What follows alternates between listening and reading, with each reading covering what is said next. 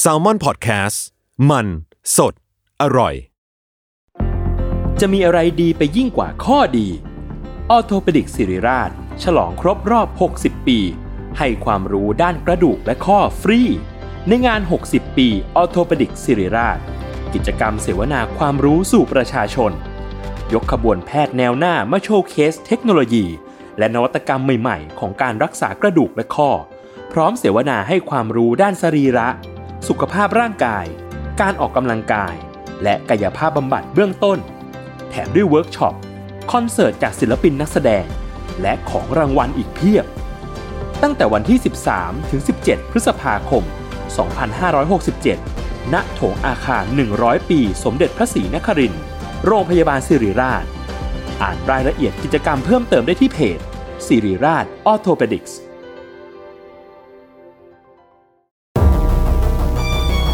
ทฤษฎีสมคบคิด เรื่องลึกลับ สัตว์ประหลาด ฆาตกรรม ความลี้ลับที่หาสาเหตุไม่ได้ เรื่องเล่าจากเคสจริงที่น่ากลัวกว่าฟิกชั่น สวัสดีครับ ผมยศมันประพงศ์ ผมธัญวัฒน์อิพุดม นี่คือรายการ Untitled Case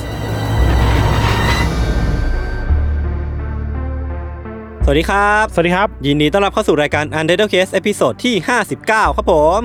ครับผม โอเค ยั้งไว้ได้ดีมากพี่ทัน ผมชื่น ผมผมบอกเลยว่าผมไม่เคยภูมิใจในตัวพี่เท่านี้ ที่พี่จะไม่แบบโอ๊ยห้าแปดป้ายศหกสิบหรือเปล่า ผมไม่พูดอะไรคุณก็ว่าผมอีกแล้วเห็นไหม พี่โตเป็นผู้ใหญ่แล้วเว้ยพี่ผม สามสิบกว่า วันนี้เราอยู่กันในทีมฟรีกหรือว่าถ้าแปลเป็น อ่า ไทยก็คือคนคนเพี้ยนคนพิสดารคนบ้าคนที่มันแปลกประหลาดกว่าคนทั่วไป คนแปลกประหลาดดีกว่า เออคือคือ เออ เขาก็ไม่ได้ผิดแปลกหรือว่าไม่ได้แบบบ้าอะไร อา คือจจะ เขาแค่ แปลกจากค่ามาตรฐาน ถูกต้องเขาแค่ ใช่ไหม ต่างจากค่ามีนค่านอม หรือว่าที่คนทั่วไปที่เรารู้รู้จักกัน ยศเคยเจอไหมตัวจริง ๆ เนี่ย ก็คนที่อัดรายการกับผมอยู่เนี่ยแหละ คือพี่โจนั่นแหละ เออ ขอบคุณครับ คือคือถ้าผมไม่เกรงใจผมจะพูดว่ามึงนี่แหละพี่ โอเค วันเนี้ยไม่พูดมากความผมเริ่มก่อนเลยแล้วกันค ครั รับ บ คือเรื่องของผมเนี่ยเป็น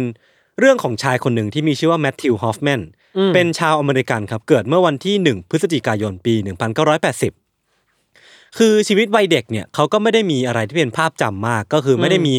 ประวัติบันทึก หรือว่าไม่ได้มีเรียงความเขียนถึงเขาเป็นไบโอกราฟียืดยาวมากมาย คือเขาก็เป็นเพียงคนธรรมดาธรรมดาคนหนึ่งนั่นแหละพี่ทัน ครับ คือเขาก็ใช้ชีวิตทำงานไปเรื่อย เราก็รู้แค่เพียงว่าตอนอายุ 19อะครับ เขาย้ายไปอยู่ที่รัฐโคโลราโดทำงานเป็นช่างประปา อืม แล้วก็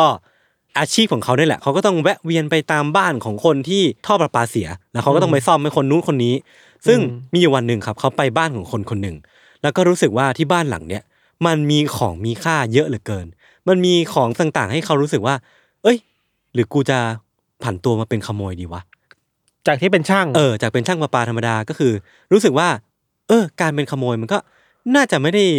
น่ากังวลอะไร เพราะว่าอะไรเพราะความโลภไหมเหรอ อั อั นนี้ผมก็ไม่แน่ใจว่าในในรายละเอียดคืออะไร อ่า เขาก็เลยบุกเข้าไปที่ที่คอนโดห้องห้องเนี้ยที่เขาเคยไปซ่อมท่อประปามารอบหนึ่งอะครับ แล้วก็ปล้นของเอามาหมดเลย แล้วก็ระหว่างที่ตัวเองเนี่ยหนีออกมารอดแล้วเขาก็รู้สึกชะงนใจพี่เหมือนตังหงิดตังหงิดขึ้นมาว่าเฮ้ย กูน่าจะทิ้งลายนิ้วมือไว้ในห้องนั้นเต็มไปหมดเลยอะ จะ จะทำไงดีวะเขาก็เลยตัดสินใจได้พี่ทัน แล้วก็เอาน้ำมันแก๊สเนี่ยสิบแกนลอนเนี่ยมาราดแล้วก็จุดไฟเผาทั้งตึกเลยอะ เอ้าคือขโมยของมาแล้ว เออ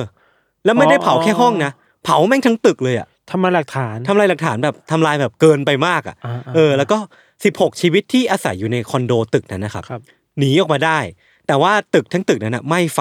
แล้วก็ต้องบูรณะ แล้วก็คือความเสียหายมันประมาณ 2 ล้านดอลลาร์พี่ทัน อืม ก็คือจากการขโมยของธรรมดาธรรมดาเขาเขาทำให้เรื่องมันกลายเป็นเรื่องใหญ่อะแล้วตอนนั้นเขาก็ถูกตำรวจจับข้อหาปล้นแล้วก็วางเพลิง อืม ติดคุกอยู่ทั้งหมด 8 ปีก่อนที่จะออกมาแล้วก็ย้ายไปอยู่ไปอยู่ที่เม u ส์เวอร์นอนโอไฮโอมันเป็นรัฐรัฐหนึ่งอะครับ ย้ายข้ามเมืองนี่ ใช่ใช่ก็คือหนีออกมา ซึ่งเป็นที่เม u ส์เวอร์นอนนี่เองพี่ที่พฤติกรรมของคุณฮอฟแมนเนี่ยเริ่มถูกเพื่อนบ้านพูดถึง คือฮอฟแมนเนี่ยครับจากคำบอกเล่าของชาวบ้านที่เป็นเพื่อนบ้านในละแวกเนาะ อืม เขาบอกว่าคุณฮอฟแมนเนี่ยชอบที่จะเล่นกับต้นไม้ราวกับเป็นเพื่อนน่ะก็คือเดินไปเดินมารอบต้นไม้วิ่งเล่นแล้วก็พูดคุยกับมัน รวมถึงว่าเอาโยนเนี่ยเอาเชือกเนี่ยโยนขึ้นลงต้นไม้แล้วก็ปีนไปปีนมา เอาเปลมาแขวนแล้วก็นอนเล่นอย่างสบายใจ เออแปลกเนาะ เออคือ เรียกได้ว่าคือเขาอะไม่มีเพื่อนบ้านเว้ยคือเขาไม่มีเพื่อนคนที่รู้จักกัน เขาโตแล้วป่ะนะ ไม่น่าจะเล่น เออ อะ อ ไรอย่างนี้แล้วป่ะ ตอนนั้นก็อายุเกือบ 30แหละ เออ คือเหมือนว่าเพื่อนเพียงหนึ่งเดียวที่เขามีตอนนั้นคือต้นไม้อะพี่ทัน เออ วิ่งเล่นไปมาพูดคุยเหมือนเรากับเป็นเพื่อนคนหนึ่งเลย ครับ แต่ว่าตัวเขาเองอะครับก็เป็นคนที่ชอบตัดต้นไม้พี่ทัน เป็นนักตัดต้นไม้ตัวยงเลย คือเพื่อนบ้านอ่ะบอกว่าละแวกบ้านของคุณฮอฟแมนเนี่ยมีต้นไม้เหลือเพียงแค่สองต้นนั่นเองอ่ะ ไม่ถึงว่ามันถูกตัดไปหมดแล้ว ถูกตัดไป เรอ หมดแหละคือเขาตัดออกหมดเลย คือฮอฟแมนเองที่ตัด ใช่ เหลือไว้เพียงต้นไม้สองต้นที่เขานับเป็นเพื่อนอ่ะ แปลว่าก็เลือกเพื่อนเหมือนกันนะ เลือกเพื่อน แล้วก็คือไม่มีเพื่อนบ้านคนไหนเคยเห็นคุณฮอฟแมนอ่ะ ต้องเอาคราดไม้อ่ะมากวาดใบไม้ที่กองอยู่ที่พื้นเลย เพราะว่า อ่า มันไม่มีต้นไม้ให้ใบไม้ตกลงมาเลยอ่ะ อ่า เออ มันก็เลยกลายเป็นว่าเขาเลือกเพื่อน และเพื่อนที่เขาเลือกก็คือต้นไม้เพียงสองต้นนั้นที่อยู่ในละแวกบ้านเขาเท่านั้นเอง ม แล้วก็คุณฮอฟแมนนะครับไม่เคยไปจ่ายตลาดเลยแม้แต่ครั้งเดียว พี่ธันคิดว่าเพราะอะไร กลัวเพื่อนทำร้ายกลัวเพื่อนหายไปอย่างนี้เหรอ ไม่ใช่ คือเขาอ่ะ เอาอะไรไม่รู้อ่ะ น่าจะเป็นหนังกระติกหรือว่าเป็นปืนเนี่ยแหละ อ่ายิ ยิงกระลอกอ่ะ ที่บินไปปีนมาในละแวกบ้านอ่ะ อ่า แล้วก็เอากระลอกนั้นนะมากินเว้ย อ๋อ คือเขาไม่จำเป็นต้องไปจ่ายตลาดเพราะเขากินสัตว์แถวนั้น กินกระลอกบ้าง กินหนูบ้าง กินแมว กินอะไรก็ตามที่วิ่งไปมาในสวนนะพี่ทัน คือ เริ่ ไม่ มน่ากลัวขึ้นนะ ใช่ คือเพื่อนบ้านอ่ะ บอกว่าไม่เคยเห็นคุณฮอฟแมนไปจ่ายตลาดเลยอ่ะ แล้วก็เห็นพฤติกรรมเนี้ยเขาก็เลยเข้าใจว่า อ๋อ นี่คงเป็นเหตุผลที่ทำไมฮอฟแมนไม่ถึง ถึงไม่ต้องไปจ่ายตลาดเหมือนเพื่อนบ้านคนอื่น เพราะมีอาหารกินแล้ว ใช่ใช่ หรือว่าบางทีอะครับ คุณฮอฟแมนนอกจากจะดับดักจับสัตว์เล็ก ๆ ในสวนแล้วอะก็เอาตะแกรงเอารูดักหนูมาตักตั้งไว้ เขามักจะจุดไฟกลางสวนยังไม่ทราบสาเหตุอะไม่รู้จะจุดขึ้นมาทำไมคือแบบจู่ๆจะจุดไฟกลางสวนของตัวเองก็จุดขึ้นมา แบบงงๆ เพื่อนบ้านในละแวกก็เห็นตรงกันว่าพฤติกรรมของฮอฟแมนเนี่ยครับเข้าขั้นสิ่งที่เรียกว่าหน้าขนลุกอะ อืม คือนอกจากพฤติกรรมดังกล่าวที่ผมเล่าไปแล้วอ่ะ คุณฮอฟแมนนะครับมักจะนั่งอยู่ในต้นไม้ในสวนอ่ะ คือผมเข้าใจว่าต้นไม้ของเขาเนี่ยน่าจะมีรู หรือว่ามีช่องว่างบางอย่างที่เขาให้นั่งลงไปได้ อืม และเขาก็มักมักจะนั่งจุมปุ๊กอยู่อยู่ในต้นไม้แห่งนั้นอะ อืม แล้วก็สายตามักจะมองเพื่อนบ้านที่เดินผ่านไปมาอย่างจดจ้องกับพี่ทัน ใช่น่ากลัวนะถ้าเป็น เออ ถ้าเป็นคนที่เป็นเพื่อนบ้านแล้วเดินผ่านเจอคนนี้นั่งอยู่ต้นไม้อ่ะ ใช่ แล้วกำลังจ้องเราดูอ่ะ ใช่ ผมนึกภาพแล้วขนลุกเลยอะ เออ พี่ทันลองนึกภาพว่าตัวเองเป็นเพื่อนบ้านแล้วกัน Creepy เราเดิน อะ ผ่านบ้านของคอสคุณฮอฟแมนน่ะ เออ เราจะเห็นสายตาของเขาอะจ้องผ่านแล้วตั้งแต่ซ้ายไปขวาจนเราเดินผ่านพ้นบริเวณบ้านเขาไปแล้วอะ ครับ ก็ยังจดจ้องเราอยู่อะไม่รู้ด้วยสาเหตุอะไรเนาะเออ ทุกอย่างพฤติกรรมแปลกๆของคุณฮอฟแมนนะครับมันเกี่ยวพันกับต้นไม้ธรรมชาติ สัตว์ป่าเล็กๆ แล้วมันก็ดูไม่ได้มีพิษภัยอะไร นอกจากว่ามันสร้างความน่าขนลุกให้กับเพื่อนบ้านเท่านั้นเอง อืม ตัดภาพมาครับที่บ้านของครอบครัวหนึ่งใน Apple Valley อยู่ไม่ไกลจากระแวกบ้านของคุณฮอฟแมนนะครับ ครับ คือบ้านหลังเนี้ยเป็นบ้านของคุณทีน่าเฮอร์แมนที่อาศัยอยู่กับสามีแล้วก็ลูกๆสองคน อืม ในวันพุธแสนธรรมดาธรรมดาวันหนึ่งครับ ที่ป่าตรงข้ามบ้านของคุณทีน่าเนี่ย มีชายคนหนึ่งกำลังดักซุ่มรอสัญญาณบางอย่างอยู่พี่ทัน อืม แล้วก็สัญญาณที่ว่าเนี่ยมันมาถึงช่วงประมาณ 10บโมงเช้าครับ เมื่อคุณทีน่าเนี่ยไขประตูออกมาจากบ้านแล้วก็ขึ้นรถปิกอัพของเธอแล้วก็หนีขับขับรถออกจากบ้านไป คือชายลึกลับคนนั้นน่ะ เห็นคุณทีน่าออกจากบ้านแล้วอ่ะเขาก็เลยย่องเข้าไปยังบ้านของคุณทีน่าแล้วก็เปิดเข้าไปยังประตูหน้า ซึ่งมันล็อกอยู่ เขาก็เลยหาทางเข้าทางอื่น แล้วก็ไปเจอว่าประตูลงรถเนี่ยมันเปิดแง้มๆอยู่เขาก็เลยมุดเข้าไปข้างใต้แล้วก็สามารถเข้าไปในบ้านของคุณคุณทีน่าได้สำเร็จ อืม จุดประสงค์ของคุณชายลึกลับคนเนี้ยที่เข้าไปยังบ้านของคุณทีน่าเนี่ยคือการหยิบเอาของง่ายๆ อย่างพวกเงินและก็ของประดับ คือเป็นการปล้นชิงทรัพย์นี่แหละพี่ทัน คือเขาอะมองหาว่าของชิ้นไหนไหมที่เขาสามารถหยิบไปได้ง่ายๆ อย่างเช่นว่าพวกแหวน พวกสร้อยคอ พวกเงินทอง แต่มันก็ไม่มีเลยเว้ยเวลามันก็ผ่านมาประมาณชั่วโมงชั่วโมงหนึ่งแหละ แล้วก็ระหว่างที่เขากำลังหาของอยู่อะพี่ทัน มันมีเสียงรถเข้ามาจอด ชายคนเนี้ยพอได้ยินเสียงรถอะก็หนีเข้าไปยังห้องนอนของคุณทีน่าเว้ย อืม แล้วเขาก็รออยู่อย่างนั้นน่ะ รอว่ามัน เอ้ย ใครมันมาที่บ้านวะ อืม ไม่รู้ว่าใครมา เขาก็หลบอยู่ เสียงของเจ้าของรถนะครับ ก็เดินมุ่งเข้ามาอย่างที่ห้องนอน เป็นเสียงฝีเท้าแบบก๊อกก๊อกก๊อกก๊อกชายลึกลับคนนี้ที่กำลังหลบอยู่หลังประตูอะก็เฝ้าใจจดใจจ่อว่า ใครกันแน่ที่มาที่บ้านหลังนี้ พอเปิดประตูเข้ามาก็เป็นคุณทีน่าที่เป็นเจ้าของบ้านเนี่ยแหละ อืม ซึ่งตอนเนี้ยกำลังประจันหน้ากับชายลึกลับคนเนี้ยสองต่อสองเว้ย อืม แล้วก็ทั้งคู่น่ะมีอาการตกใจ เพราะไม่ได้คาดคิดมาก่อนว่า คนเนี้ยจะเจออีกคนหนึ่งอ่ะคือชายลึกลับก็ไม่ได้คาดคิดว่าทีน่าจะกลับมาบ้านเร็วขนาดนี้ อืม ส่วนทีน่าเองก็ไม่ได้ ไม่คิดไม่คิดอยู่แล้วใช่ไหม ไม่ได้คิดอยู่แล้วว่าจะมีใครก็ตามที่มันอยู่ในบ้านเธออะ อ่า แล้วทั้งคู่ก็แบบต่อสู้กันนิดหนึ่งไว้ยพี่ แล้วก็คุณชายลึกลับคนเนี้ยก็จับกดคุณทีน่าเข้ากับเตียง อืม แล้วก็เหมือนให้เธอเอามือไพร่หลังอ่ะ แล้วก็ อืม เอาหน้าซุกเตียงไว้อย่างนั้นนะ อื พี่ ม แล้วก็ระหว่างที่ทั้งสองกำลังต่อสู้กันน่ะ มันก็มีเสียงฝีเท้าอีกสี่เท้าหนึ่งอ่ะ เดินเข้ามาในบ้านของคุณทีน่าเว้ย คือตอนนั้นน่ะ ชายลึกลับคนเนี้ยทำตัวไม่ถูกเลยเว้ย คือทีน่าก็ต้องจัดการ เสียงฝีเท้าใหม่ที่มันเดินเข้ามาก็ไม่รู้ว่าใครเว้ย เขาก็เลยตัดสินใจ เอามีดที่ตัวเองพกมาด้วยอะ อ้าว ทิ่มเข้าไปที่หลังของทีน่าสามสี่ทีอะ เชี่ย จึกจึกจึกจึกจึก อ่า จนทีน่านอนแน่นิ่งไป อ่า จนเขาก็ไม่รีรอเว้ยพอคุณทีน่ามั่นใจว่าเสียชีวิตแล้วอ่ะเขาก็วิ่งไปตามหาเจ้าของฝีเท้านั้นอ่ะ อ่า ซึ่งปรากฏว่าเป็นคุณสเตฟานีซึ่งเป็นเพื่อนบ้านของคุณทีน่าที่กลับบ้านมาด้วยกันเว้ย อ่า แล้วเขาก็เอามีดที่ถือมาด้วยอ่ะที่เพิ่งแทงคุณทีน่ามาหมาดๆอ่ะแทงก็ไปคุณแทงก็ไปที่คุณสเตฟานีอีกสี่ห้าแผลอ่ะ อ่า จนทั้งคู่อ่ะแน่นิ่งไปเว้ยคือตอนนี้เขาฆ่าทั้งสองศพแล้วอ่ะ อ่า มันก็แบบเฮ้ยเวลามันเกิดขึ้นอย่างรวดเร็วอ่ะ เวลามันผ่านไปอย่างรวดเร็วมากอ่ะ รู้ตัวอีกทีเขาฆ่าคนไปสองคนแล้วอ่ะ อ่า ชายลึกลับคนนี้ก็ทำตัวไม่ถูกเว้ย ก็คือกำลังตกอยู่ในภวังค์ความคิดอ่ะ แล้วก็ระหว่างนั้นนะครับ มันมีเสียงหมาของคุณทีน่าเนี่ยแหละที่มันเห่าแบบรบกวนความคิดของเขาอ่ะ อ่า ด้วยความที่เขาอยากอยากจะใช้ความคิดอย่างสงบเงียบอ่ะ อืม อยากจะคิดว่าจะเอายังไงต่อกับชีวิตดี ห อะ รือจะหนียังไง เออ นะ เขาก็เลยเอามีดอ่ะแทงเข้าไปที่น้องหมาจนเสียชีวิตเหมือนกันอะ เออ เออ แล้วก็มานั่งคิดได้ว่า กูจะเอายังไงต่อดีวะ คือตอนนั้นนะครับ สิ่งที่เขาป๊อปอัพขึ้นมาในหัว คือ จะเผาบ้านหลังนี้ทั้งหลังเลยดีไหม เพื่อทำเป็นหลักฐาน เพื่อทำลายหลักฐาน อ่า หรือว่าจะเอาศพเนี่ยของคุณทีน่ากับคุณสสเตฟานีที่เป็นเพื่อนบ้านน่ะไปโยนทิ้งน้ำดีไหมวะ ม เพื่อที่ทำลายหลักฐานทั้งหมดเลย แต่สุดท้ายแล้วอ่ะเขาก็ได้อีกข้อสรุปหนึ่งครับ แล้วก็เริ่มลงมือนำศพของคุณทีน่าแล้วก็สเตฟานีเนี่ยไปยัดไว้ในถุงดำเพื่อเตรียมตัวทำแผนที่เขาเพิ่งป๊อปอัพขึ้นมาได้เว้ย อืม ในระหว่างที่เขากำลังถขนถุงที่ข้างในมีศพของทั้งสองศพอยู่อะ ผู้หญิงสองคน ใช่ คือขนไปขึ้นรถจี๊ปของคุณสเตฟานีอยู่อะซึ่งไม่ใช่รถตัวเองด้วยนะ ก็คือขนไปขนศพของเจ้าของรถเนี่ยขึ้นรถของเจ้าของเจ้าของศพอีกทีหนึ่งอะ อ่าคือไม่ใช่รถ งง ตัวเอง เออเออเออ คือขนเจ้าของรถ ใช่ ขึ้น ขึ้น ไป ไป ใน ใน ร ร ถ ถของเจ้าของรถ เออ ที่ตอนนั้นเป็นศพอยู่ในถุงดำเนี่ย ครับ กำลังขนอยู่อะระหว่างที่กำลังขนอยู่เขาก็สายตาของคุณชายลึกลับคนเนี้ยก็บังเอิญไปเผชิญหน้าเข้ากับสายตาสองคู่ ซึ่งเป็นลูกชายแล้วก็ลูกสาวของคุณทีน่าเว้ย อ่า ที่กลับมาถึงบ้านพอดีอ่ะ อ่า ตอนเนี้ยทั้งสามคนน่ะ ตกอยู่ในอาการที่แบบ เฮ้ย ใครวะ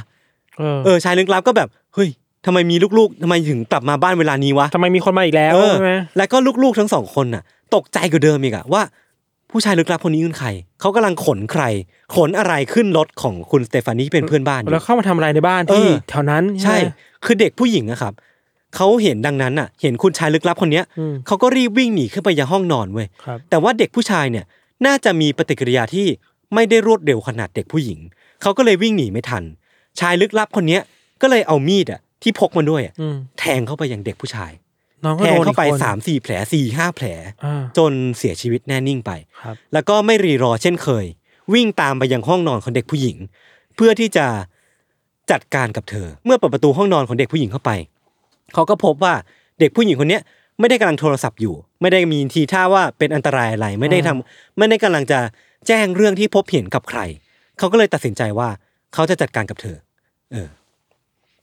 ตัดภาพมาอีกทีครับ เมื่อเรื่องเนี้ยไปถึงหูของตำรวจเนี่ย การสืบสวนมันก็เริ่มต้นขึ้นครับ อันเนี้ยมันเป็นเรื่องราวที่เหตุการณ์ทั้งหมดมันจบแล้วเนาะที่บ้านหลังเนี้ยของทีน่าเนี่ยมันเหลือเพียงร่องรอยการก่อเหตุครับพี่ทัน ไม่มีร่างของทั้งสี่ชีวิตที่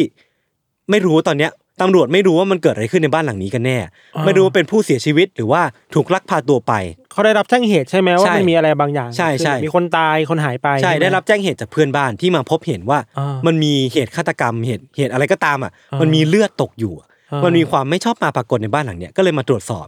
คำถามก็คือว่าสี่คนน่ะสี่ชีวิตอ่ะ หายไปไหน หายไปไหนเว้ย เออ ต่อมาตำรวจก็พบว่ารถของทีน่าเนี่ยมันจอดทิ้งไว้ที่ลานจอดรถแห่งหนึ่งในบริเวณ แถวแถวร้านสะดวกซื้อร้านสะดวกซื้อหนึ่ง ครับ และบริเวณนั้นนะครับที่มีรถของทีน่าจอดอยู่อะตำรวจก็พบเข้ากับชายคนหนึ่ง ซึ่งชายคนนั้นก็คือคุณแมทธิวฮอฟแมนนี่เอง อืม เออ คุณฮอฟแมนเนี่ยกำลังนั่งอยู่แถวนั้นพอดี ตำรวจก็เลยเรียกเขามาสืบสวนว่า เฮ้ยทำไมคุณมานั่งอยู่แถวนี้ที่มีรถของผู้ที่ ผู้ต้องสงสัย ผู้ตคือจะเรียกว่าผู้ต้องสงสัยได้ไหมคือ รถของน่าจะ รถของ คนคนที่เกี่ยวกับคดีนี้ เออค ใช่ น ไหม ที่น่าจะเสียชีวิตอยู่หรือว่า อ่า คนที่ถูกลักพาตัวไป รถของเหยื่อ เออ ว่า เรื่ ถะ องของเหยื่อใช่ หลังจากการสืบสวนคุณฮอฟแมนเนี่ยครับ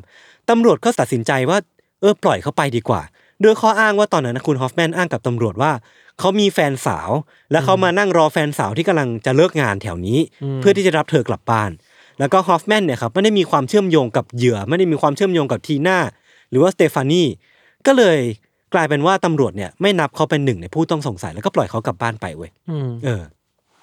แต่ว่าพอตำรวจเนี่ยครับ กลับไปค้นดูหลักฐานในบ้านของคุณทีน่าอีกครั้งหนึ่งอ่ะเขาก็พบเข้ากับถุงวอลมาร์ทที่ข้างในเนี่ยมีผ้าใบกันน้ำแล้วก็น้ำมัน 55 แกมลอนเนี่ยบรรจุอยู่เว้ย ถุงวอลมาร์ทคือถุงถุงพลาสติก ถุงพลาสติกของร้านสะดวกซื้อ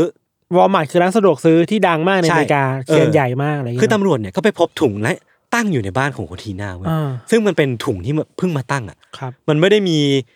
มาก่อน ตอนนี้คือตำรวจเข้าไปบุกครั้งแรกอะเออ ก็เลยงงว่า เอ้ย ถุงเนี้ยมันมายังไงวะเขาตำรวจเนี่ยก็เลยสืบสวนเพิ่มเติมด้วยการเดินไปยังร้านสะดวกซื้อร้านวอลมาร์ทแถวในละแวกนั้นอะแล้วก็คุยกับพนักงานว่า มีใครไหมที่มาซื้อไอ้น้ำมัน 55 แกนลอนนี้ แล้วก็ผ้าใบกันน้ำเนี่ยที่ร้านสะดวกซื้อแห่งนี้ แล้วก็ขอดูกล้องวงจรปิด ซึ่งพอขอดูกล้องวงจรปิดอะพี่ถัง อืม สิ่งที่เขาเห็นน่ะ คนที่มาขอซื้อ 55 แกนลอน กับผ้าใบกันน้ำอ่ะ อืม กับคนที่เขาเพิ่งเรียกมาสืบสวนเมื่อกี้เนี่ย ม คือคนคนเดียวกันน่ะ ก็คือคุณฮอฟ และนั่นก็คือคุณ แม ฮอฟแมนน่ะ อ่าฮะ เออ ช่วง 8 โมงเช้าของวันที่ 14 พฤศจิกายน 2010 ครับ 4 วันหลังจากการเกิดเหตุเนี่ย ตำรวจก็ได้ทำการบุกเข้าไปยังบ้านของคุณฮอฟแมนครับ อืม แล้วก็พบคุณฮอฟแมนเนี่ยกำลังนอนอยู่บนโซฟาในห้องนั่งเล่นอย่างสบายใจเฉิบเลยอะ อ่าน อนหลับแบบสบายปุ๋ยเลยอะ อ่า แต่ว่าที่มันผิดปกติอ่ะ นอกจากคุณฮอฟแมนที่นอนอยู่บนโซฟาแล้วอ่ะ ทุกพื้นที่เรียกได้ว่าทุกอนูของในห้องนั่งเล่นของคุณฮอฟแมนนะครับ อ่า มันอัดแน่นไปด้วยสิ่งสิ่งหนึ่งอ่ะ ซึ่งสิ่งสิ่งนั้นคือใบไม้อ่ะ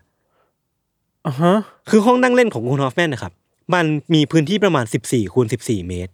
อ่ แต่ว่าในทุกพื้นที่ 14คูณ14 เมตรเนี่ย มันมีแต่ใบไม้โรยเต็มไปหมดเลยอ่ะ คิดถึงภาพแบบใบไม้แห้งๆอัน ใบ นี้ ไม้ เรอ แห้งๆมันแบบตั้งตั้งตั้งตั้งแบบเรียงเรียงรายกันไปหมดเลยอ่ะ า คือ าอ่า ตำรวจก็งงดิว่าว่า เฮ้ย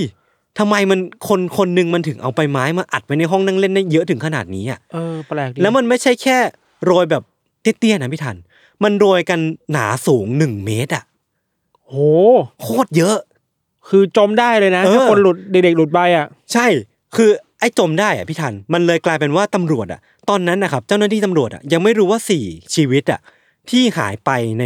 บ้านของคุณทีน่าเนี่ย เออ เสียชีวิตหรือยังหรือว่ากลายเป็นศพอยู่ที่ไหนอ่ะ เออ ตำรวจก็เลยคิดว่า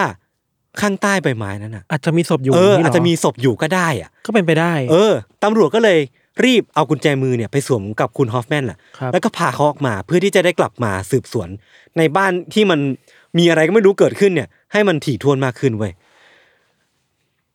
คือตอนนั้นนะครับบทสัมภาษณ์ของดิสแพชอะที่สัมภาษณ์ตำรวจอะบอกว่าตำรวจเนี่ยมีความคิดความคิดหนึ่งขึ้นมาว่า หรือว่าคุณฮอฟแมนเนี่ยจะซ่อนอะไรบางอย่างเข้าไว้ใต้กองใบไม้เหล่านี้อะ ม คือเขาก็เลยคิดว่าถ้าเอาไม้ไปจิ้มจิ้มๆอะ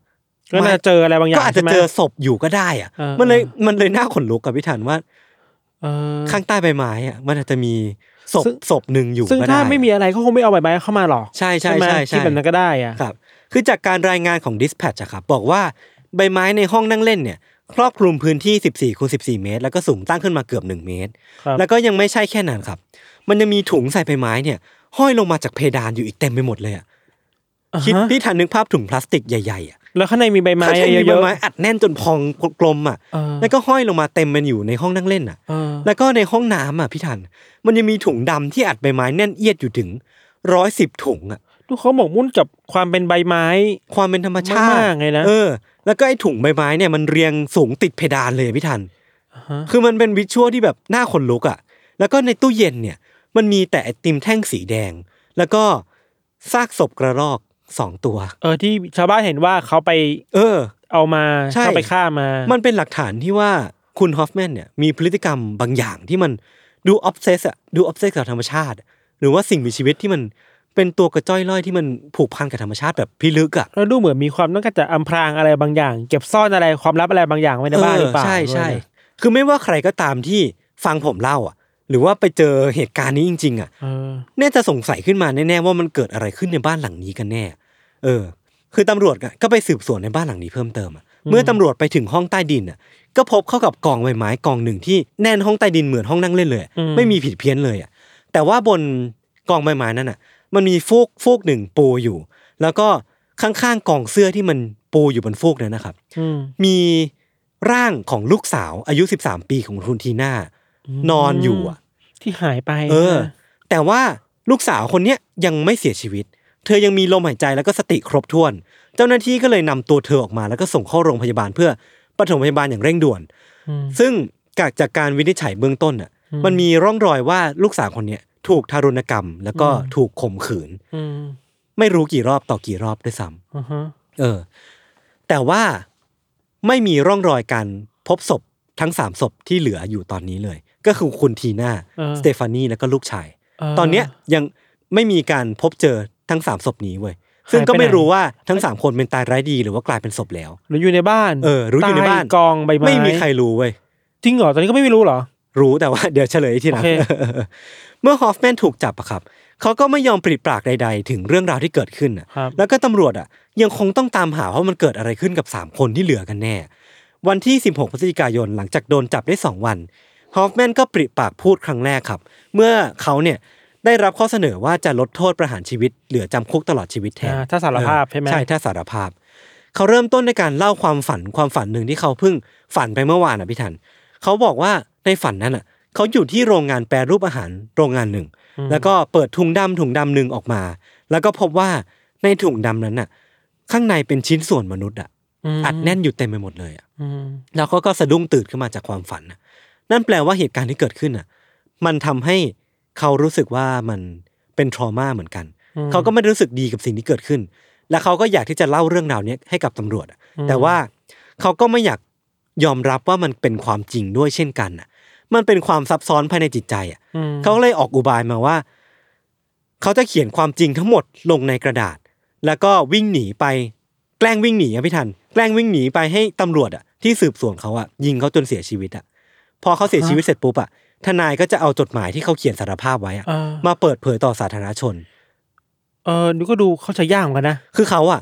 อยากที่จะเล่าเรื่องนี้ออกไป แต่จะไม่ ว่ เล่า ข เองเหรอ แต่เขาก็อยากตายด้วยอ่ะ เพราะว่าเขาก็ไม่อยาก อ่า ที่จะเป็นคนที่ก่อเหตุนี้อะพี่ทัน ผมก็ไม่ค่อยเข้าใจถึงจิตใจเขา หมายถึ มาก ง ขนา ว่า ด ไม่ นั้น ไม่ อะ อยากให้ตัวเองกลายเป็นฆาตกร เออ ขนาดนั้น ใช่ แต่ก็อยากให้ความจริงเปิดเผยมาด้วย ก็เลยออกอุบายว่า เขาจะวิ่งหนีไปให้ตำรวจยิงเขาจนเสียชีวิต แล้วก็ค่อยเอาข้อความที่เขาเขียนอ่ะ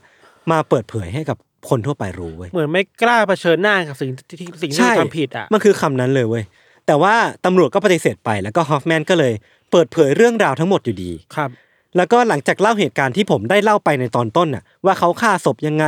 เหตุการณ์ที่เกิดขึ้นในบ้านหลังนั้น มีอะไรบ้าง เขาก็ได้เผยที่ซ่อนศพทั้งสามชีวิตนั้นน่ะออกมากับตำรวจเว้ย อืม พี่ทันลองเดาไหมว่าเขาซ่อนศพไว้ไหน ก็ในบ้านไปนะเพราะมีใบไม้เยอะ ไม่ใช่ ให้เดาอีกรอบหนึ่ง เหรอ เออเออ ไม่รู้แล้วว่า เป็นผมก็เดาไม่ถูกเหมือนกัน คือฮอฟแมนนะครับ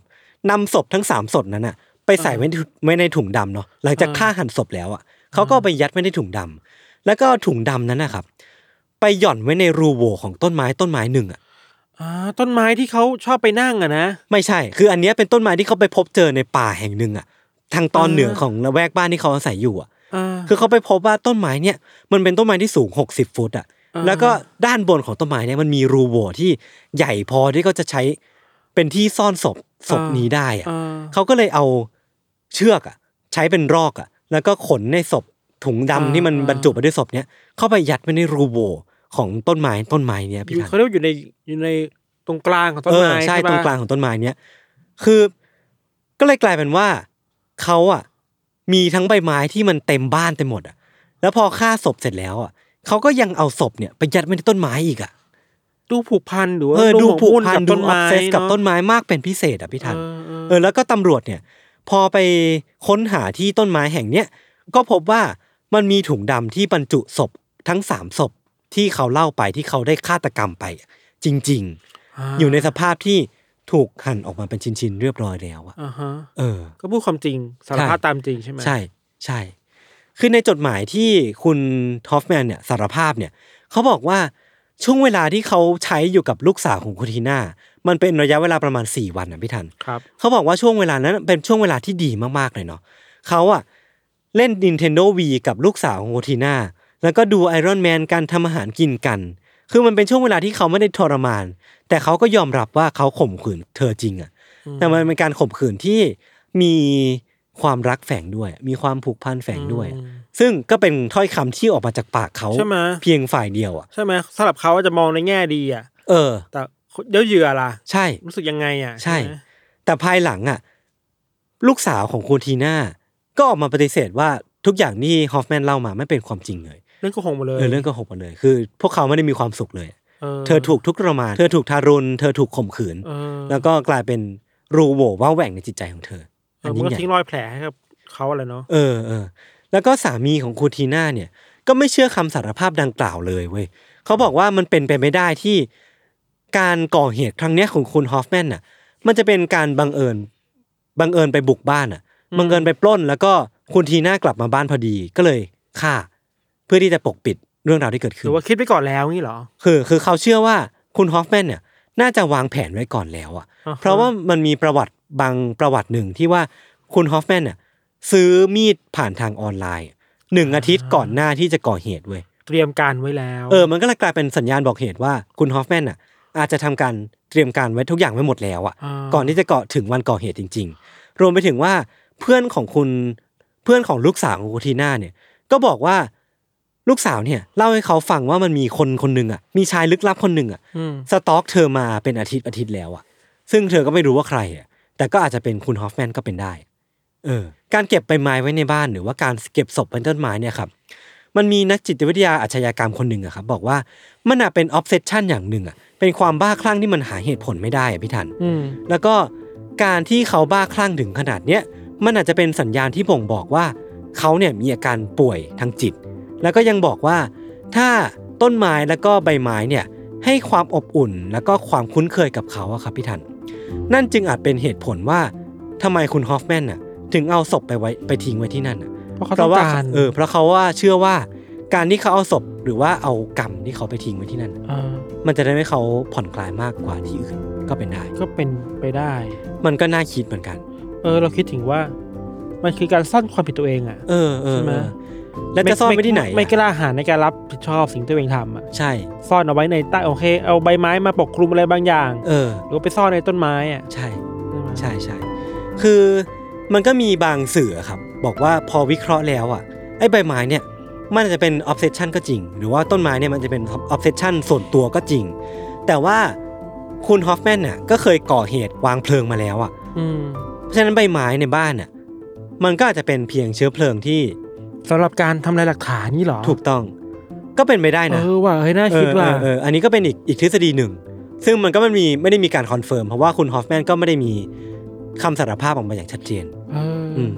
ไอ้เราเรียกว่าความแปลกอย่างหนึ่งของคดีนี้คือใบไม้นี่แหละ เออเออ ต้นไม้ เอ นี่แหละ อใช่ ทำไมคนเราถึงออ s เซสกับสิ่งเหล่านี้ได้ ท่านดิงงเหมือนกันอะ หรือว่ามันจะเป็นอะไรบางอย่างที่เราเข้าไปไม่ถึงวะ เออ จะมีเหตุผลอะไรบางอย่างที่เขารู้สึกว่าเออเขาผูกพันกับต้นไม้อะ ใช่ ใบไม้อะ เออเออเออ ซึ่งอันนี้แหละแต่ละคนมันก็มีความออฟเซสไม่เหมือนกันเนาะ เออ แต่เรื่องเนี้ยมันพี่ธันมันจะมีดีเทลอีกเรื่องหนึ่งที่มันค่อนข้างที่จะน่าขนลุกอะ อ่าก ลับไปที่ครั้งแรกที่ตำรวจเจอคุณฮอฟแมนนะครับ มันก็คือที่ที่ลานจอดรถที่มีรถของคุณทีน่าจอดอยู่ แล้วก็ตำรวจเนี่ยก็ไปบังเอิญเจอคุณฮอฟแมนที่นั่งอยู่แถวนั้นพอดี คือตอนนั้นน่ะตำรวจเรียกฮอฟแมนมาสืบสวนใช่ไหมพี่ทัน แล้วก็คุณฮอฟแมนเนี่ยก็บอกว่าเขากำลังรอแฟนสาวเลิกงานอยู่ ม คือตอนนั้นน่ะฮอฟแมนน่ะบอกว่าแฟนสาวของเขาอ่ะชื่อว่าซาร่าเว้ยแต่ว่าเพิ่งคบกันก็เลยจำชื่อนามสกุลไม่ได้ และบังเอิญบังเอิญ หรือจะไม่บังเอิญก็ไม่รู้เหมือนกัน ลูกสาวของคุณทีน่าที่ตอนนั้นน่ะ นอนอยู่บนเตียงฟูกที่บ้านที่มันปกคลุมไว้ด้วยต้นไม้ใบไม้ที่บ้านน่ะ อ่า ก็ชื่อซาร่าเหมือนกันน่ะ เชี่ย เออ นี่บังเอิญใช่ไหม ผมไม่แน่ใจ ไม่แน่ใจว่าบังเอิญ หรือเป็นค า นเดียวกันเหรอ คือมันตีความได้สองอย่างไว้พี่ทัน ว่าแฟนเก่าของเขาอะชื่อว่าซาร่าจริง อ่า ก็เลยตั้งใจเลือกบ้านของเหยื่อ ที่ชื่อว่าซาร่า อ๋อ หรือว่าเขาอะติ๊กต่างว่าซาร่าที่นอนอยู่ที่บ้านอะคือแฟนเขาเว้ยมันก็น่าขนลุกทั้งสองแบบ เเชี่ อะ ยฟรีกเหมือนกันนะ เออฟรีก รีกเหมือนกันนะ มันฟรีกตรงนี้แหละ ถ้าเป็นจริงอ่ะ เออ โอ้โหมันคือวางแผนมา ใช่ เลือกมาอย่างดีเลยนะ ใช่ เพื่อจะ ใช่ ล้างแค้นหรือว่าเพื่อจะทำอะอะไรไรก็ บาง ว่า อย่าง ไป อะไรว่าไป เออ นะ เออเออเออ ครับ ครับสำหรับวันนี้เรื่องที่ผมตีมาก็มีประมาณนี้ครับ ไว้พักฟังเบรกโฆษณาก่อนที่จะกลับมาฟังเรื่องของพี่ทันในเบรกหน้าครับผม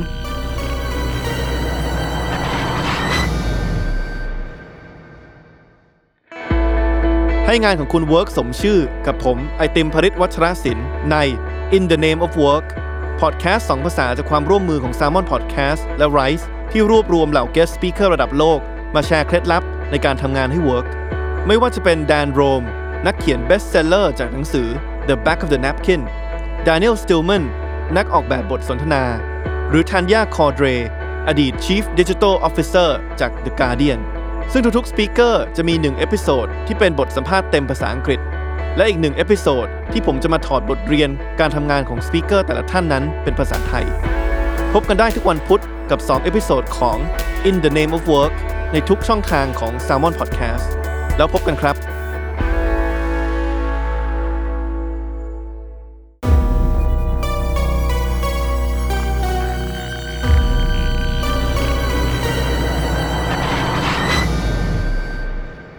ครับ เรื่องของเราเนี่ยก็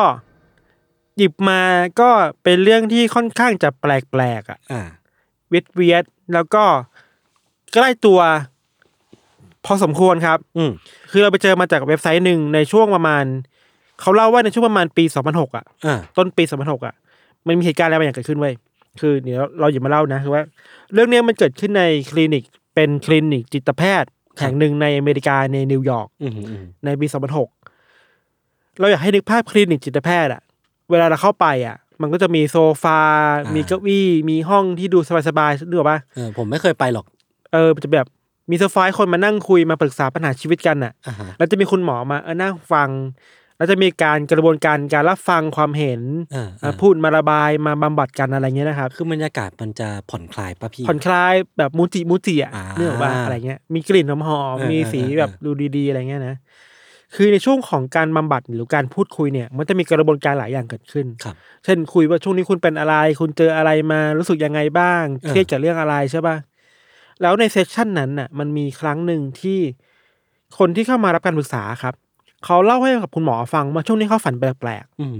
ๆ คือเขาบอกว่าในช่วงหลังมาเนี่ยสี่ห้าเดือนที่ผ่านมาเนี่ย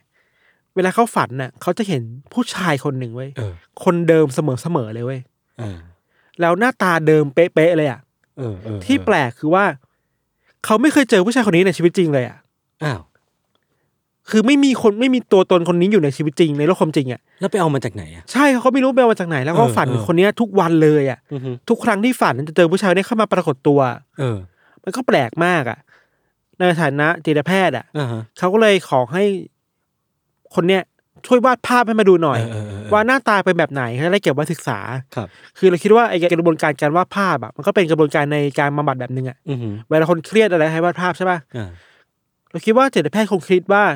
เฮ้ยถ้าให้ให้คนนี้มาปรึกษาในวาดภาพให้ดูอ่ะ อือฮึอาจจะ เขา ช่วย คงจะช่วยอะไรได้บางอย่าง แล้วอาจจะสะท้อนสภาพว่าจิตใจอะไรบางอย่างออกมาได้อะ เออ ก็เป็นอย่างนี้ไว้ยพอได้รับรูปมาปุ๊บ คุณหมอก็เก็บรูปเนี่ยไว้ที่โต๊ะทำงานนะป่ะแล้วแล้วก็จากไปทำงานอื่นต่อ พอเวลาผ่านมาวันสองวันเนี่ยครับ รูปของผู้ชายคนนี้ก็ยังอยู่ที่โต๊ะของคุณหมอเว้ย เออเออเออเออ แล้วก็มีคนไข้มาหาหมอเหมือนเดิม เขาเข้ากระบวนการแบบเดิม คนใหม่แล้วนะ ก็จะบอกว่าเออเนี่ยช่วงนี้เป็นอะไรเจออะไรมาบ้าง แล้วเขาก็บอกว่าช่วงเนี้ยเขาฝันแปลก อ่าฮะ ๆ แล้วเห็นผู้ชายคนเนี้ย เออ เข้าอยู่เข้ามาอยู่ในฝันของเขาด้วยเว้ย ผู้ชายคนเนี้ยก็คือรูป รูปคนในรูปอ่ะ คือเขาเห็นจากรูปที่มันตั้ เขายังไม่เห็นเขายังไม่เห็น อ๋อ แต่เขามาเล่าว่าเขาฝันแปลก เออเออเออ ๆ แล้วเห็นผู้ชายคนหนึ่งอะเข้ามาในฝันเขาเว้ย อ่าฮะ หมอก็เอะใจเลยเฮ้ยทำไมเรื่องมันเหมือนกับคนไข้คนก่อนเลยวะ ทั้งๆที่สองคนเนี้ยก็ ไม่ ด้ รู้จัก มีควา กัน มเออเออเออ แต่ว่าบรรยายลักษณะท่าทางของผู้ชายคนหนึ่งเหมือนกันเกือบจะหมดเลยอ่ะ เออ แปลก เออ แล้วหมอก็เอารูปให้ดู อ่าฮะ เขาบอกใช่คนนี้แหละ โอ้ คือ แต่ว่าในอีกอีกเรื่องหนึ่งเนี่ยในทางนี้ก็เล่าว่าจริง ๆ แล้วอ่ะคนไข้อ่ะเห็นรูปก่อน เออ แล้วมาบอกว่าเนี่ยเคยเห็นเขาในฝันเหมือนกันนะ เอาไปแมทชิ่งพอดี แมทชิ่งพอดีอะไรเงี้ย อือฮึ นี่มันสองคนแล้วนะ อืมอืม พอคุณหมอได้รับข้อมูลมาแบบเนี้ยเขาก็สงสัยเว้ยว่า เอ้ย อะไรวะแปลกๆป่ะเขาก็เลยส่งรูปเนี่ยไปให้กับเพื่อนๆที่เป็นจิตแพทย์อ่ะ อืม ดูด้วย อืม ว่าเฮ้ยเคสของพวกแกอะเจอแบบนี้ไหม อืม พอเวลาผ่านไปประมาณสามสี่เดือนนะครับ ก็กลับมาด้วยคำตอบว่ามันมีเคสแบบเนี้ยเกิดขึ้นประมาณสี่ถึงห้าครั้งอ่ะ อืม กับหมอที่เป็นเพื่อนๆอ่ะ อ่าฮะ คือคนไข้ของหมออ่ะคนอื่นอ่ะ ฝันเห็น ก็ฝันเห็นผู้ชายคนนี้เหมือนกันเว้ย เออ คือมันแปลกมากอ่ะ อยากเห็นหน้า เดี๋ยวเราส่งให้ย้อยดูเลย มามาแอดดอปมาไอ้เฮียน่ากลัว แปลกไหม น่ากลัว เฮ้ยหลอนน่ะ คือมันจะมีความ ถ้าอธิบายคือเป็นผู้ชายที่ค่อนข้างที่จะมีความหัวล้านประมาณ ผมน้อย 60% ผมน้อย อ่าแล้วก็ หน้าไม่ยาวมากหน้าสั้นๆ ตาโต คิ้วหนา หนามาก หนามากแล้วก็ตานี่คือกินไปประมาณ 80%ของหน้า เออ ตาสองตารวมกัน เออ นี่คือรูปที่หลายคนบอกว่าเคยเห็นคนคนเนี้ยในฝัน คน เออ เดียวกันน่ะ ไปเข้าฝันคนละหลายคนน่ะ เชี่ยแล้วคือรอยยิ้มหน้าขนลุกมากอะ มีความคลิปปี้อ่ะ เออ เราดูทุกครั้งแล้วยังขนลุกเลยว่าเฮ้ยคนนี้มันเข้าฝันคนอ่ะ ไม่เอาละปิดละ แต่ถ้า เราคิดดูสิว่าถ้าคนนี้เขาไปเข้าฝันยศอ่ะ เออ มันจะน่ากลัวแค่ไหนวะ อย่าพูดดิ ใช่ไหม เออ คือเรื่องราวมันก็เป็นแบบนี้มาเรื่อยๆเว้ยไอเรื่องราวเนี่ยมันถูกเรียกว่าดิสแมนเว้ย this man ดิสแมนคนนี้อ่ะ อ๋อ เรียกว่าเวลาเรียกชื่อไม่ถูกเรียกว่าดิสแมนอ่ะ เออ เหตุการณ์เนี้ยมันเกิดขึ้นในปี 2006 ใช่ป่ะ ครับ แล้วหลังจากนั้นก็มีคนพูดถึงเรื่องดิสแมนเนี่ยมากขึ้นเรื่อยๆเว้ย เออ จากข้อมูลที่เราไปเจอมาเขาบอกว่ามีคนจากทั่วโลกนะ เออ ที่เห็นถึงดิสแมนคนเนี้ย อืม ทั้งจากคนในเบอร์ลินเยอรมัน อืมอืม จากซาโปโรในบราซิล เตหารานในอิหร่าน อืม ปักกิ่งในจีน บาร์เซโลนาในสเปน โรมในอิตาลี อืม นิวเดลีในอินเดีย ไปหามาจากไหนวะเนี่ย คือเกือบทุกทวีปแล้วอะ เออ ที่เห็นดิสแมนคนนี้อะ เออไปเห็นมาจากไหนกันนะ นั่นสิเห็นจากไหนแล้ว งงอ่ะ อย่างที่เราบอกว่าคนคนนี้ไม่ได้มีตัวตนอยู่จริง ๆ บนโลกอะ่ะ ใช่ ทำไมถึงฝันเห็นคนนี้กันได้วะ ใช่ ผมมันเป็นบิ๊ก u e s ชั่นมากเลยครับ คือคือเรื่องเนี้ยมันแปลกตั้งแต่ว่าคือผมอะเท่าที่เคยได้ยินมานะคือความฝันอะในแง่วิทยาศาสตร์อะมันคือการเอาความทรงจำของเราอะ มาตีความ เออ มามาลื้อใหม่ใช่ไหม มา reorganize มาแบบจัดเรียงใหม่ให้มันเป็นกระบวนความมากขึ้นอะ เออ แต่ว่าถ้าทุกคนเคยเห็นชายคนนี้คนเดียวเหมือนกันหมดอะไปเห็นมาจากไหนวะ ใช่ไหม เออหรือว่ามันจะมีการสอดแทรกความทรงจำบางอย่าง อะไร เข้ม บางอย่าง เออ เออมันน่าสนใจอะ แล้วเว็บไซต์ที่เราไปอ่านมาเนี่ยเขาบอ ครั ก บ ว่า ไอ้แต่ละคนน่ะที่อยู่ในแต่ละประเทศอ่ะ ไม่ได้มีจุดเชื่อมโยงกันเลยนะ เออ คือไม่ได้รู้จักกันน่ะ และคนที่ไม่เคยรู้จักกันจะมาเห็นหน้าคนคนเดียวกันในฝัน ใช่ ได้ยังไงวะ ใช่พิลึกมาก ปรากฏการณ์นี้พอมาเป็นที่รู้จักมากขึ้นนะครับ ก็มีผู้ชายคนหนึ่งชื่อว่าอันเดรนนาเทล่า ครับ เขาก็บอกว่าเขาเคยฝันถึงดิสแมนเนี่ยในปี อือหือ 2009 เขาเลยสร้างเว็บไซต์หนึ่งขึ้นมาเป็น d a ต a าเบสเว้ย เออ ชื่อว่า disman เลยเว้ย อือหือ thisman.com เนี่ยเหรอ disman.org เออ ตอนนี้ยังมีอยู่เลยเซิร์ชได้เลย เออเออ disman.org ครับ ดูแป๊บ ซึ่งคุณนาเทล่าเนี่ยเขาบอกว่าเขาอยากสร้างเว็บไซต์นี้ขึ้นมาเป็น d a ต a าเบส ครับ เพื่อรวบรวมเอาเรื่องราวที่คนเคยเจอดิสแมนอ่ะ เออ มามาแชร์กันต่ออะ เออ ว่าคุณเคยเจอดิสแมนหรือเปล่า เคยเจอยังไงในฝันบ้างครับ เออ เวลาเราเข้าเว็บไซต์มา สิ่งแรกที่เราเห็นคือหน้าตา คือหน้าคนเนี้ย แมนอะ คือก็ครีปปี้มากอะ ที่มันกำลังจ้องเราอยู่อะ ในเว็บไซต์ดิสแมนเนี่ยครับ แล้วก็มีเราก็ไปอ่านมามันมีหลายเรื่องเล่าเนาะ ครับ มีเรื่องเล่าหนึ่งคือ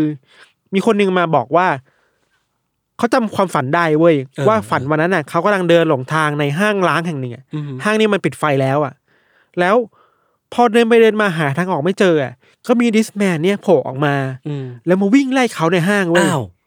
เชี่ย โคตรน่ากลัวเลยอะ เออ คือวิ่งไปวิ่งวิ่งมานานมาก แล้วหาทางออกไม่ได้ เออ จนสุดท้ายคนที่เป็นเจ้าของความฝันน่ะเขาแบบวิ่งจนแบบชิดทางออกแล้วอะชิด อืม ชิดกำแพงแล้ว จ อะ นมุมแล้วอะ จนมุมแล้วอ่ะ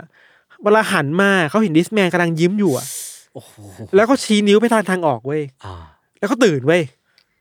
โอ้โห เฮียน่ากลัว เออน่ากลัว บางคนก็เล่าแบบแปลกๆด้วยนะคือว่า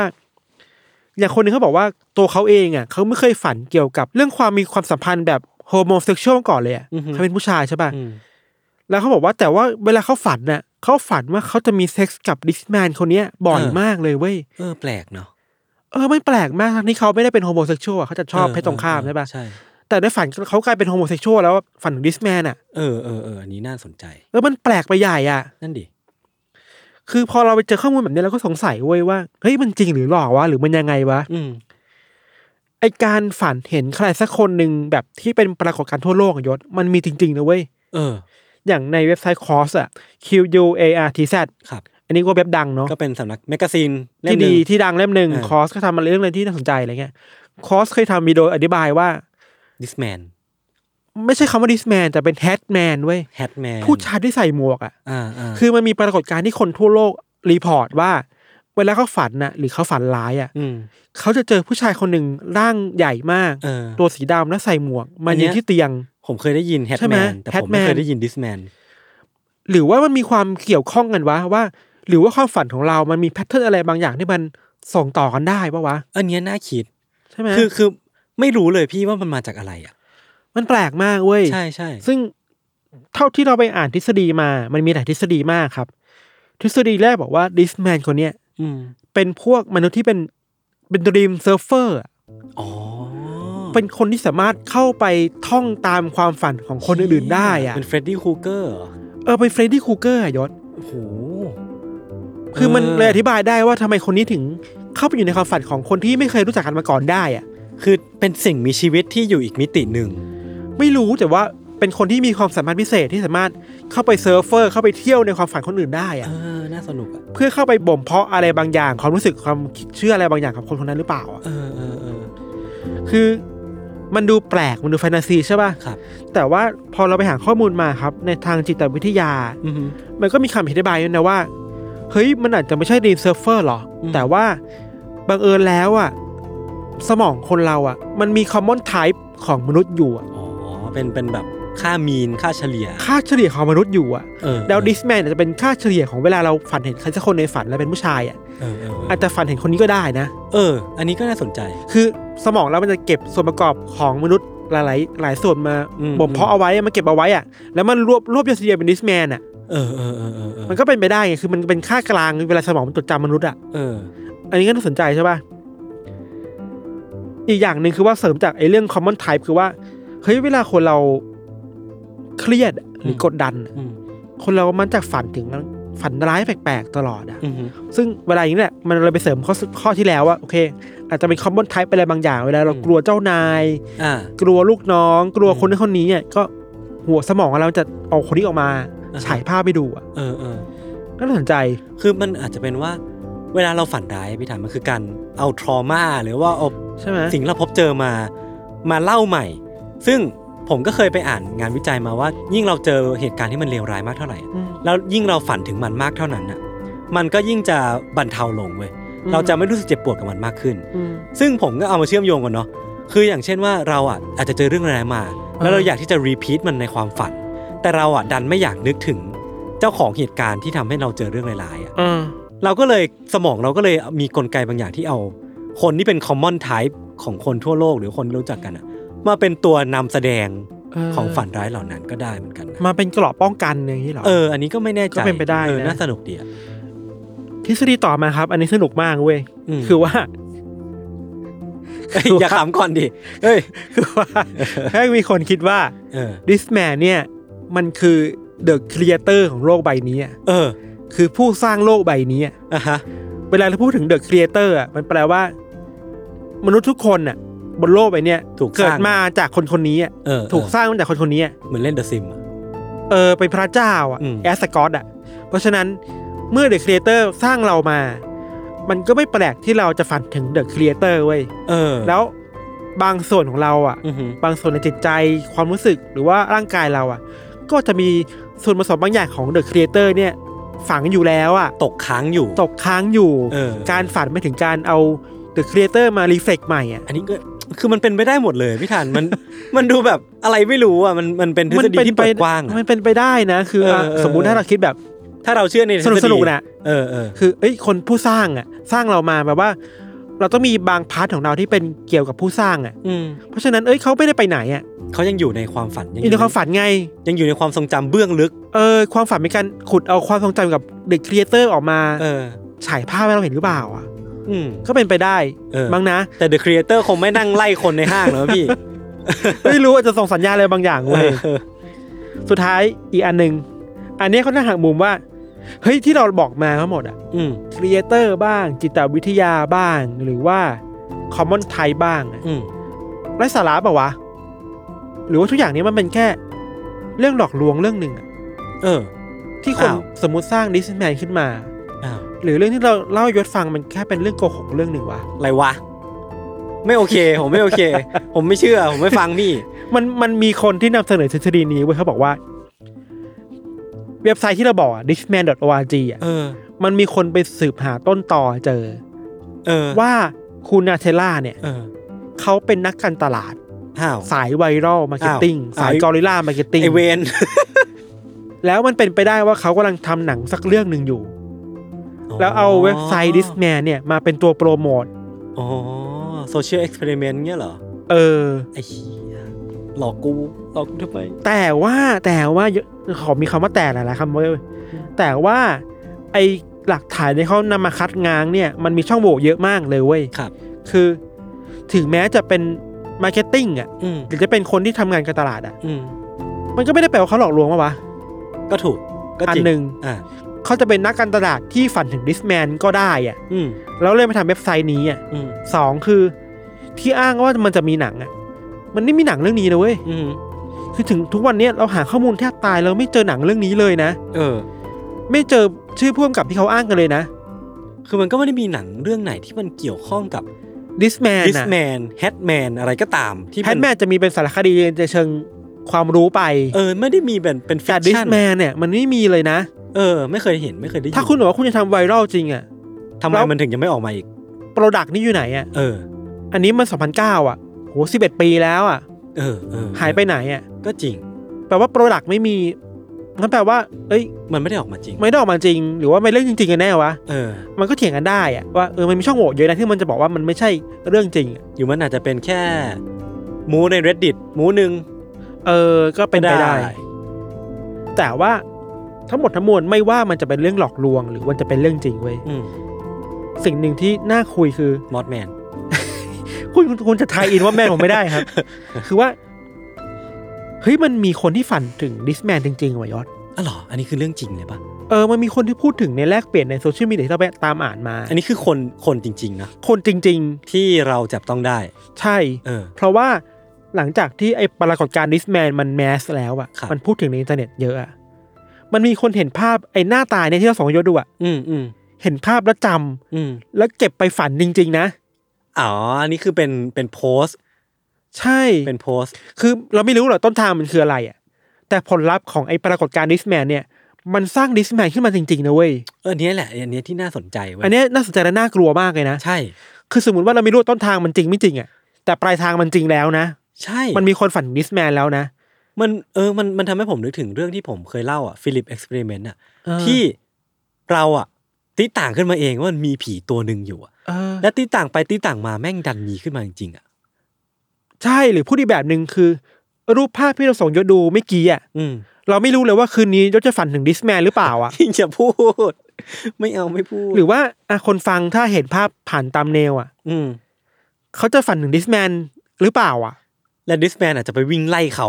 ในฝันหรือเปล่าอ่ะ เออ คือเอฟเฟกต์เนี้ยมันเกิดขึ้นจริงนะ มันมีคนที่บอกว่าเฮ้ยผมไม่รู้เลยแต่ผมฝันถึงว่าคุณมาเล่าให้ผมฟังอ่ะ เออเออเออ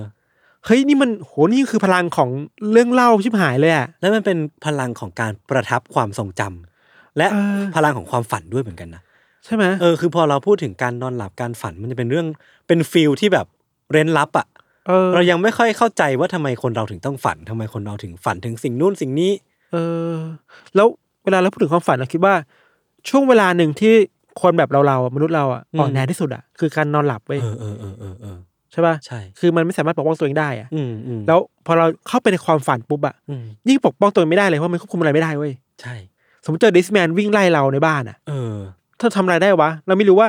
ไอการวิ่งของเราในความฝันอ่ะมันเป็นเพราะว่าสมองสั่งให้เราวิ่งหรือเราอยากวิ่งเองจริงๆอ่ะ เออเออเออ ใช่ปะ ใช่ใช่ หรือว่าเราจะห้ามตัวเองไม่ให้ฝันถึงดิสแมนได้หรือเปล่าอ่ะ ก็ไม่ได้ คืนนี้เราไม่รู้ว่าเราจะฝันถึงดิสแมนหรือเปล่าถูกปะ ผมก็ไม่รู้พี่ธันจะฝันถึงหรือเปล่า คือนอกจากดิสแมนแล้วเรานึกถึงปรากฏการณ์หนึ่งมันเป็นตุ๊กตาตัวหนึ่งในบ้านของ